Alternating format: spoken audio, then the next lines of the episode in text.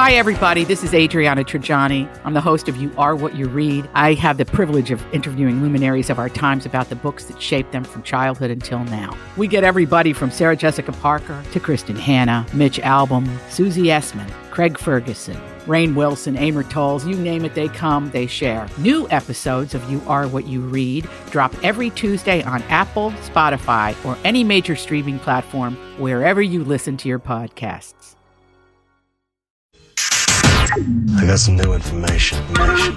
This, is a My Talk Dirt Alert update. A quick look at what's happening in entertainment. Real juicy. On My Talk. My Talk. Tell me something good.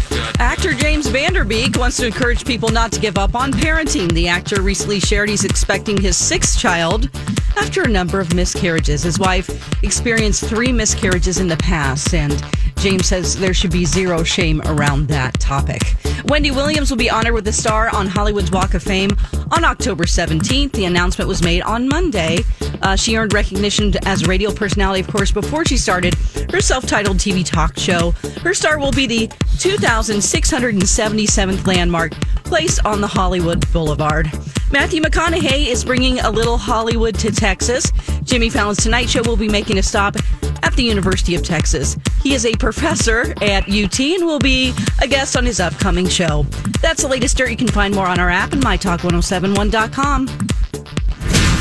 You learned so much cool stuff. Dirt Alert updates at the top of every hour.